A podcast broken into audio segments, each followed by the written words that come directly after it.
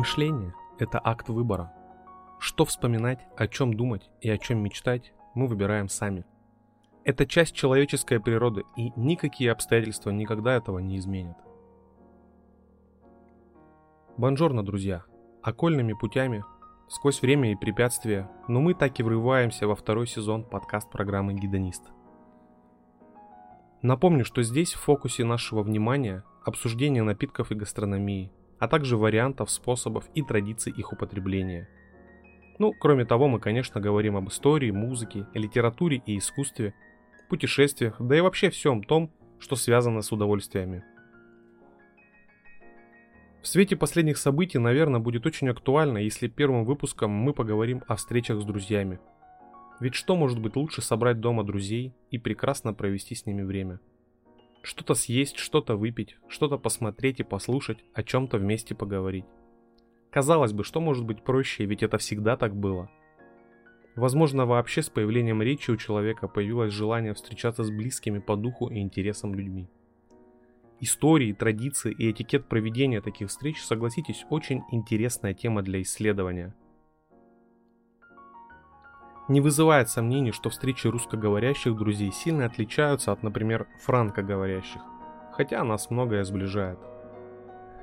Сегодня на примере фильма «Идеальные незнакомцы» мы поговорим о некоторых традициях европейского гостеприимства.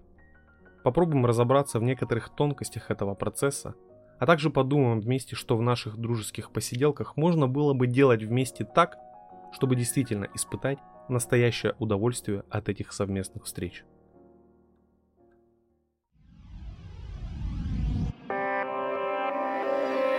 Гидонист.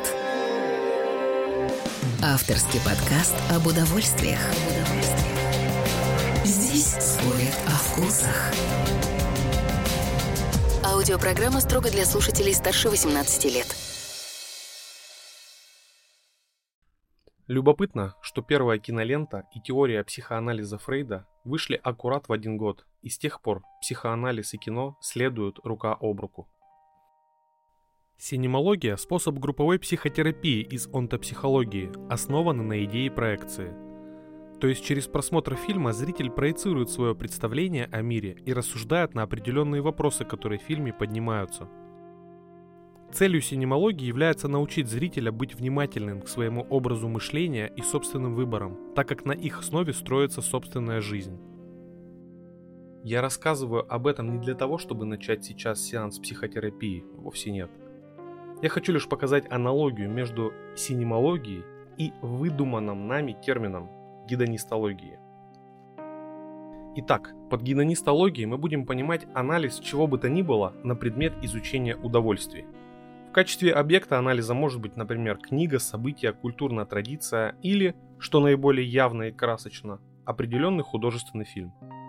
В этом случае субъектом анализа будут герои фильма, но не с точки зрения киносюжета, он нам может быть даже не интересен, а именно с точки зрения использования гедонистических практик. Ну, например, как они там пьют, как они едят, что они слушают и так далее. То есть гедонистология – это когда мы смотрим фильм, видим в нем те или иные проявления удовольствий и представляем, как, например, могли бы мы это делать. Ну, что, собственно, часто и происходит, мы это повторяем и делаем. Наиболее ярким примером является Джеймс Бонд – Представляя его образ из кино, мы прекрасно понимаем, какие у него предпочтения в алкоголе, выборе одежды, музыки и даже от фильма к фильму предпочтения в женщинах. За все время существования этой кинофраншизы кинокритики всего мира очень подробно разложили гедонистические предпочтения мистера 007. Ну а сегодня мы поговорим о встречах с друзьями на примере фильма «Идеальные незнакомцы». Через гедонистологию мы подробнейшим образом то есть с упоминанием конкретных тайм-кодов фильма, посмотрим, как строится вечер типичных итальянских друзей и что собой представляет ужин с точки зрения гедонизма и гостеприимства. Фильм «Идеальные незнакомцы» 2015 года сыграл со своим режиссером Паоло Дженовезе злую шутку. Будучи сняты в рамках скромного бюджета, на театральный манер в одной локации, без применения вообще каких бы то ни было спецэффектов, и с участием только восьми актеров он стал очень популярным в мире. И несмотря на довольно примитивную сюжетную линию, фильм занесен в книгу рекордов Гиннесса по количеству снятых на него ремейков Их в мире целых 18. И участвующим режиссером почти во всех из них стал, собственно, Паула. Так киномир получил больше дюжины почти полностью идентичных друг другу фильмов и различающихся только актерами своих национальностей. Есть турецкий фильм, испанский, корейский, американский и, конечно, русский. К слову, нелепый и, наверное, самый скучный. Сюжет оригинального итальянского фильма состоит в следующем. Три семейные пары и еще один их друг, который никак не может представить всем свою вторую половинку, собрались на дружественный ужин. Они хотят хорошо поесть, попить вина, посмеяться, поболтать о всяком разном. Друг друга они знают еще со школы, так что тем для общих разговоров могут быть сколько угодно. Однако есть нюанс. У принимающей пары семья явно находится на грани распада. И в какой-то момент издерганная супруга, психолог, к слову, зачем-то предлагает своим друзьям поиграть в игру на честность. Мол, все выкладывают свои телефоны на стол, и после этого все звонки принимаются в громком режиме, а все приходящие сообщения зачитываются вслух. Никто из друзей не может отказаться, так как это может означать факт, что им есть что скрывать. Игра начинается, и, как вы сами понимаете, скоро всем станет совсем не до смеха. Сюжетная линия, конечно, очень злободневна, ибо тема черного зеркала актуальна как никогда. Не мудрено, что несмотря на малый бюджет фильм стал так популярен в мире. Темная сторона наших гаджетов та еще тема для обсуждения. Не случайно герой фильма вначале упоминает Dark Side of the Moon с отсылкой на Pink Floyd. В нашем анализе мы не будем касаться нюансов сценария и описывать сюжетный ход. Отметим лишь три любопытных момента. Во-первых, формальным поводом для сбора гостей является лунное затмение и наблюдение за ним. Как по мне, это прекрасная режиссерская находка провести аналогию с жизнями современных людей. То есть посмотреть на их видимую часть и их темную сторону, Dark Side. Кстати, а вы знаете, что в наших широтах 16 мая наблюдалось такое явление? Когда было полнолуние и почти полное затмение. Во-вторых, очень любопытное наблюдение, но по фильму единственный, кто был против игры, тот, кому действительно оказалось нечего скрывать. А те, кто был больше всего заинтересован в игре, оказались наибольшими обманщиками. Ну и, наконец, чудесная аллюзия фильма, приложение, заставляющее в какое-то время и в любом месте начинать подпрыгивать. Мне кажется, это такой тонкий психотроллинг режиссера, ну не иначе. Иначе говоря, показывая черное зеркало телефона в качестве темной стороны Режиссер показывает ЗОЖ приложения в руках самого незожного персонажа по фильму. Фильм, кстати, хоть и является комедией, смешного в нем мало, но это чудо приложения весьма тонкая интеллектуальная шутка. К слову говоря, Паоло Дженовеза, помимо штамповки незнакомцев на разных языках, сделал еще один фильм с маленьким бюджетом, но очень повышенным IQ. Ленту 2017 года «Место встречи», там также одна локация, небольшой круг малоизвестных актеров и очень нетривиальный сюжет. Рекомендую к просмотру. Однако же мы отвлеклись. Давайте посмотрим, как организован совместный вечер друзей в итальянском стиле. Я отметил 7 гедонистических моментов, которые стоят того, чтобы их обсудить отдельно. Приготовление еды не закончено к приходу гостей. Казалось бы, совсем небольшая деталь. Но встреча друзей началась на кухне, где гости помогали хозяевам готовить. Кто-то резал, кто-то чистил, кто-то варил. Заметьте, как это резонирует с привычным для нашего менталитета форматом. Если позвали в гости, приходишь, что там все уже готово и стол накрыт. То есть сам стол от приготовления до сервировки почти всегда за принимающей стороной. Ну и чего уж таить, почти полностью на плечах хозяйки. То есть моментом начала встречи, ну как бы официальной его части, это сбор гостей непосредственно за столом.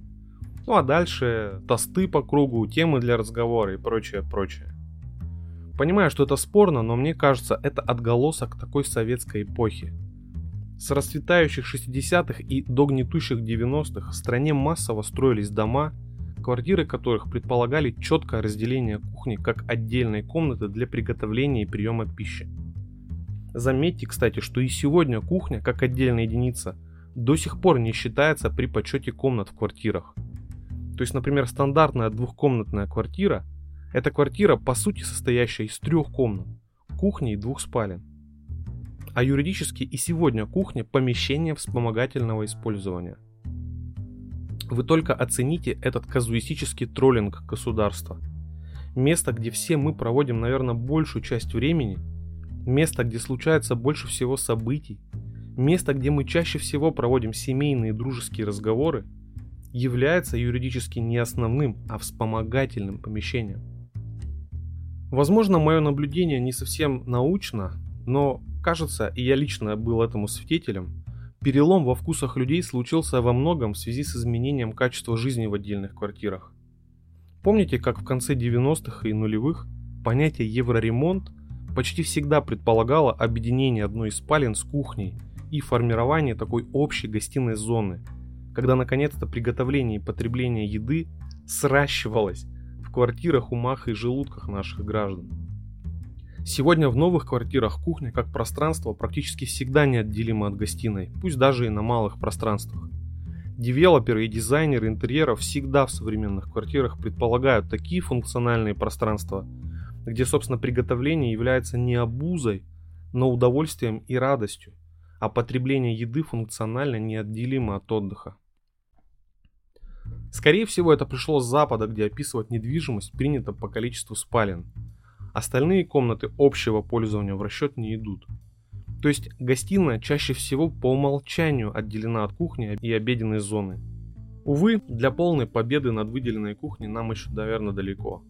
Еще очень много людей обедают и, что хуже всего, и завтракают, и ужинают в помещениях, меньше всего предназначенных для употребления еды. А значит, путь развития гедонизма и вкуса нам еще только предстоит. Еще одна весьма примечательная деталь в фильме – овощная закуска в стаканчиках. На тайм-коде 11.55 по фильму. Вспомните меню своих двух-трех последних посиделок с гостями. Как правило, мы садимся за стол, на котором еда – это, собственно, блюда, которые нужно накладывать в тарелки. В лучшем случае перекусом будут салаты, для которых опять же нужны приборы. В худшем случае вам для перекуса предложат сухие снеки, типа сухариков или чипсов. Мне кажется это неправильным. И вообще странно, почему концепция наших встреч не предполагается такой перекус. То есть такое употребление еды, которое можно делать в промежутках между диалогами, перекурами, либо паузами. То есть мы за столом едим еду, салаты, там второе, первое, основное блюдо, что угодно, но не перекус. Правда, бывает, когда на столе натурально скучает большое блюдо с фруктами. Но согласитесь, это тоже неудобно. Если, например, это яблоки, их нужно грызть, откусывать. А это просто неудобно делать одновременно с разговором. А оставшийся отгрызок нужно куда-то пристроить. Только что в остатки салата в тарелке. А ведь по сути это гениальное просто. Удобной соломкой твердые овощи или фрукты в стаканчике нарезать. Морковь, перец, сельдерей, цукини, яблоки, груши и другое. В начале фильма, кстати, видно, как принимающая пара делает нарезку для такого перекуса. Так уж повелось, что наши дружеские встречи сводятся лишь к двум физиологическим функциям – поесть и попить. Но поскольку съесть и выпить бесконечно не получится, в какой-то момент наступает пресыщение, и в этот момент гости начинают либо собираться и вечер подходит к концу, либо, что тоже бывает, начинают откровенно скучать. В некотором смысле продолжительность вечера отрегулирована длительностью нахождения блюд на столе. Это правда, что мы просто не понимаем, как вести себя в тех случаях в гостях, когда все уже съедено и выпито. А когда хозяева предлагают переходить на чай, все без слов понимают, что это намек на окончание вечера. Овощная закуска в этом случае отличное решение. Несложное, полезное и всем подходящее, но главное заметно продляющее время встречи гостей. Обязательно нужно сказать и про алкоголь. За ужином по фильму все пьют вино. Ну, конечно, было бы странно, если бы итальянцы пили что-то другое. Но вообще это очень интересно, как правильно выбирать алкоголь для вечера. Мне представляется два подхода. Первый – это когда напиток определяет хозяин вечеринки. Исходя из каких-то своих личных предпочтений, исходя из э, гастрономии на столе или вообще концепции вечера. Да, этот путь понятный, он, ну хотя и он не исключает ошибок. Когда, например, гости знакомы между собой давно, все понятно и предпочтения известны. Ну или, например, когда в качестве напитка будет гарантированно легкий вариант типа пунша, сангрии, ну или банального пива. Однако же даже такой подход не учитывает два момента. Ну, во-первых, тоже пиво бывает очень разное, и вкусовые предпочтения варьируются очень заметно. Поэтому гости могут просто не получить от этого удовольствия. Если это будет заметно хозяевам, то осадочек останется.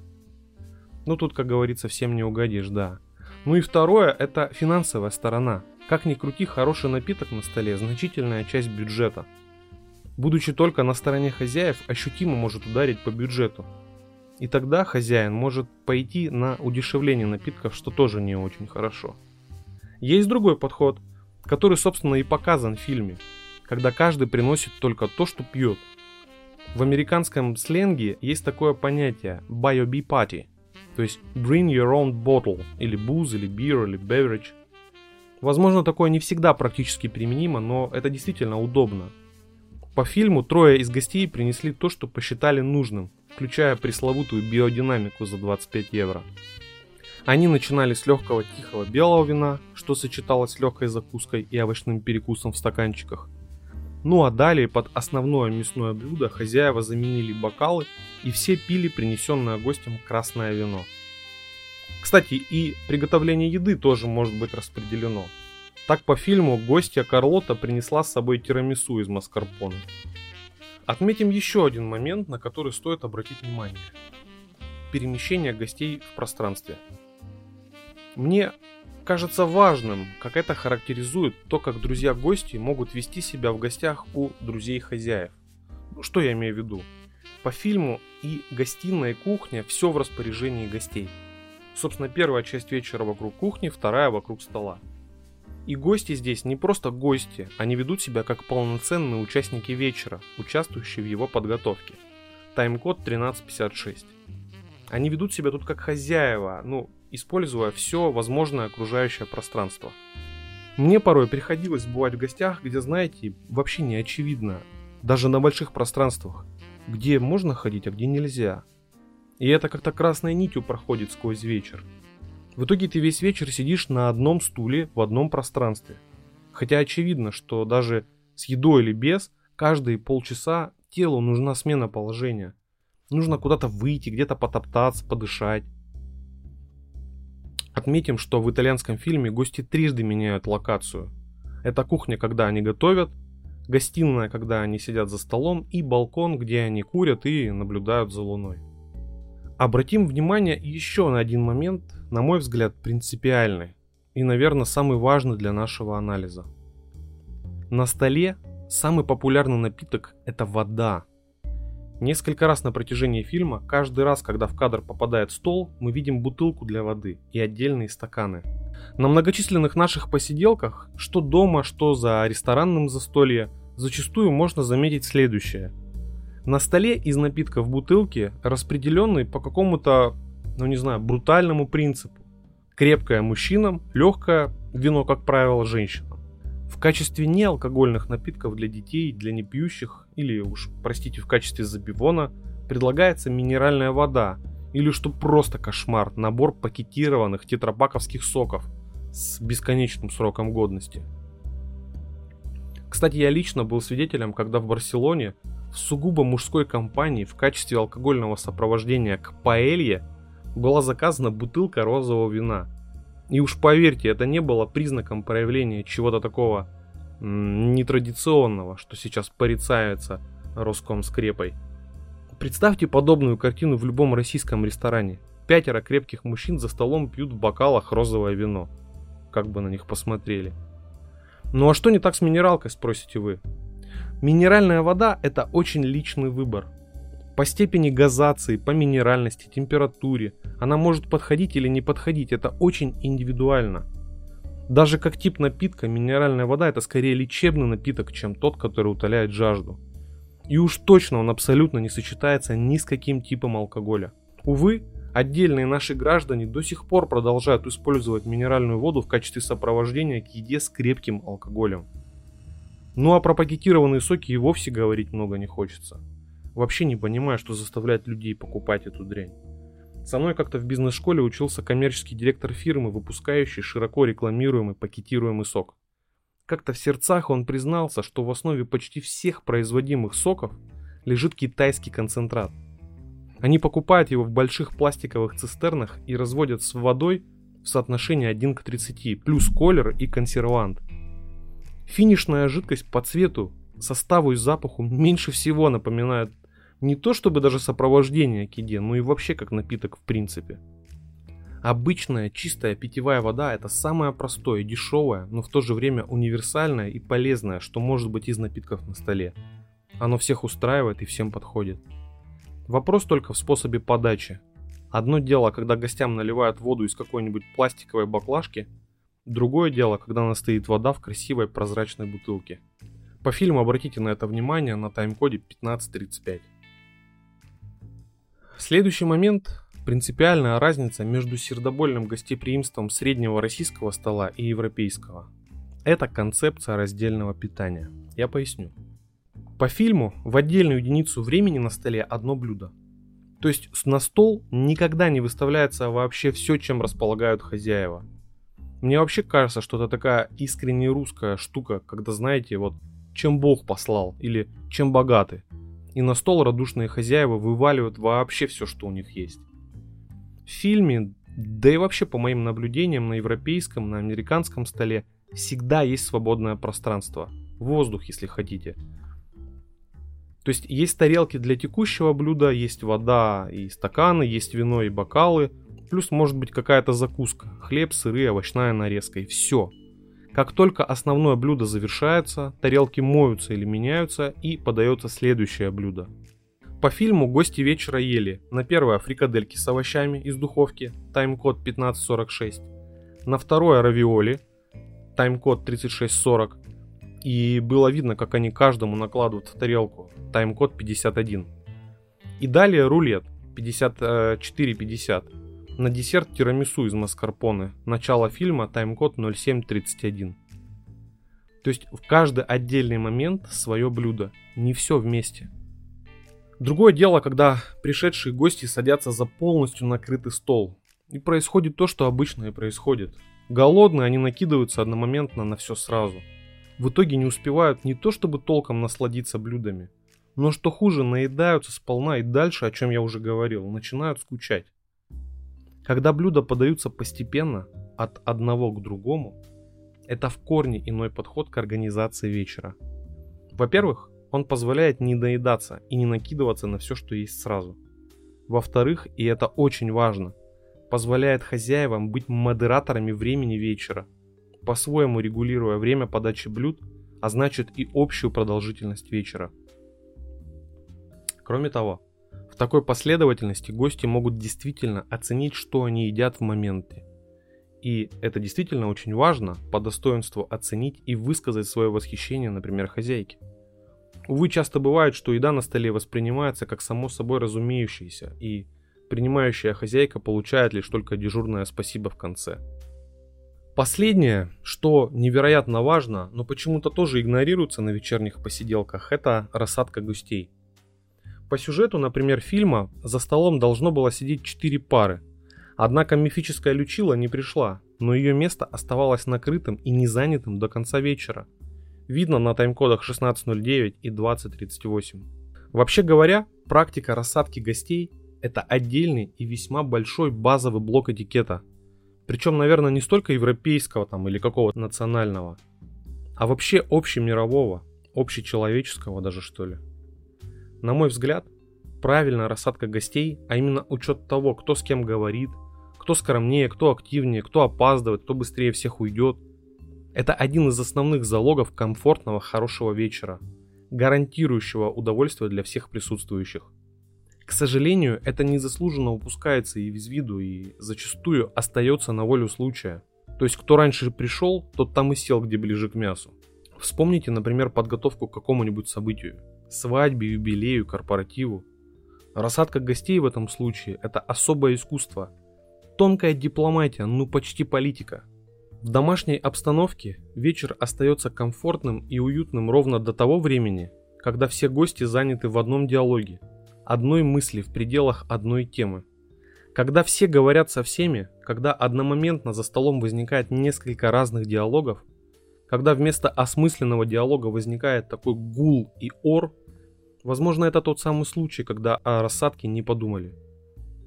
Правильная модерация вечера даже в кругу друзей начинается с правильной рассадки. Конечно, это всего лишь один мой отдельный взгляд. Я так увидел этот фильм и так представляю себе его разбор гидонистологии. Фильм интересен и нетривиальным сюжетом, хотя и банально зацикленным во многом на изменах. Но нам любопытны детали, эмоции актеров. Призываю посмотреть или пересмотреть его под этим новым взглядом. Обратите внимание на элементы застолья, проследите процесс и порядок вечера, эмоции и отношения гостей к отдельным элементам вечера, например, блюдам и напиткам. Ну а мне напишите в любые доступные каналы связи о своих впечатлениях об этом кино. И зашла ли вам вообще идея с гидонистологией? Я буду признателен за предложение любого другого фильма на похожий разбор. Как раз сейчас я размышляю над этим. Ну а в качестве практических выводов давайте заключим конкретные рекомендации, следуя которым наш вечер с друзьями будет действительно полон удовольствий и истинного гедонизма. Во-первых, не стоит забывать концепцию вечера. Кажется простым, но зачастую повод прийти в гости остается забытым и формальным. За слоем диалогов о многом настоящий смысл встречи и его цель забывается. Согласитесь, нам при этом не кажется странным заплатить деньги для проведения свадьбы или корпоратива, когда отдельный человек продумывает за нас сценарий ход вечера. Он следит за тем, чтобы смысл встречи не забывался – но ведь и любой другой ужин и обычные вечерние посиделки могут быть продуманы по сценарию. Пусть, конечно, не по минутному, но определенному, явному. Даже вот по фильму, несмотря на все те новости, которые гости получили друг о друге, фильм кончается с затмением, которое кончается, и мы снова видим полный круг красавицы Луны. Нужно также помнить, что подготовка вечера не нагрузка для хозяев, а радость. Приготовление еды, закупка продуктов и алкоголя вполне может быть разделена между гостями. В этом нет ничего предрассудительного. Наоборот, общее приготовление объединяют. А концепция Buy вечеринки может быть вполне интегрирована в наши вечера. Процесс совместного приготовления может стать полноценной частью вечера, когда друзья вместе, например, делают салаты или сервируют стол. Не между делом и не как обязанность, но как часть ближайшего процесса. Важно помнить, что комфортно должно быть всем. Никогда диалоги гостей не должны быть пущены на самотек. Например, на Кавказе есть такая традиция. За любым столом, даже самым маленьким, должен быть тамада. Тамада в этой роли – это не развлекающий гостей человек шутками или фокусами. Это такой модератор, ведущий вечера. Его задача – гастрономический, психологический и алкогольный комфорт гостей. Это не про фильм, но об этом обязательно нужно сказать. No sensitive topics. Мир вообще-то и раньше никогда не был простым, а сейчас и вовсе. Все мы поставлены в условия неравного выбора, когда при собственном многообразии вариантов, собственно вариантов-то и особо и нет. Нужно помнить, что каждый имеет право на собственное мнение, и оно не должно быть в центре обсуждения. А политические, социальные, расовые, национальные и сексуальные темы лучше вообще оставить без комментария и вне обсуждаемого контекста. В фокусе внимания только мы. Когда встречаемся и даже в такие моменты, находясь рядом с друг с другом, забываем о главном. Кто мы есть? Для себя, для друг друга. На многих посиделках люди зачастую не знают, кто рядом, кто чем занимается, кто может быть полезным, важным, интересным – а фокус внимания в эти ценнейшие минуты замещается суррогатами в виде компьютерных или настольных игр, или что хуже всего, работающим телевизором. Быть другом просто. Среди прочего, важно ценить моменты совместного времени, уважать личное пространство друга, оберегать его тайны, даже не всегда при этом раскрывая свои. С другом можно разговаривать молча, как и кричать в тишине – Дружба делает нас сильнее и позитивнее, способствует общему успеху. Будь каждый каждому такой опорой, чтоб, избавляя друга от обузы, к одной мечте идти одной волей, говорил Микеланджело. Такая дружба есть высшее социальное удовольствие. Друзья, берегите себя, своих друзей и свое удовольствие. И помните, что гедонизм – это больше, чем правильно и вкусно есть и пить. Мы очень скоро услышимся по луне. Обнимаю вас. Чивидиамо.